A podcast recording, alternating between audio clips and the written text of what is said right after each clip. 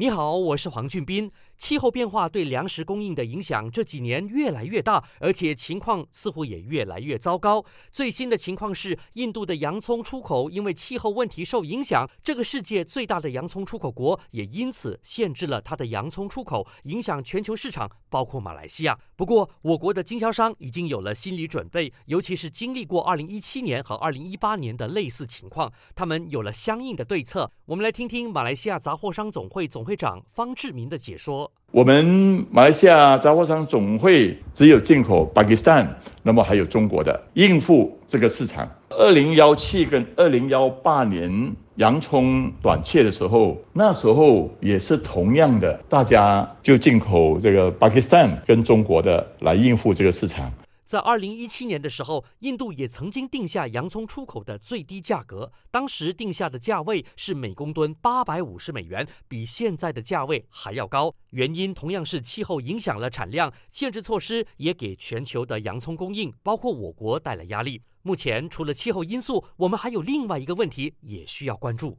我担心的是另外一个问题，因为我们的汇率浮动很厉害，天气当然是一个问题，可是汇率也是一个问题。假如到12月31号，它开放了这个顶价，或者是他们的税减税了，没有这么高了，可是呢，马币是否稳定，这个还是一个问题。假如马币继续的在贬值的话呢，我想，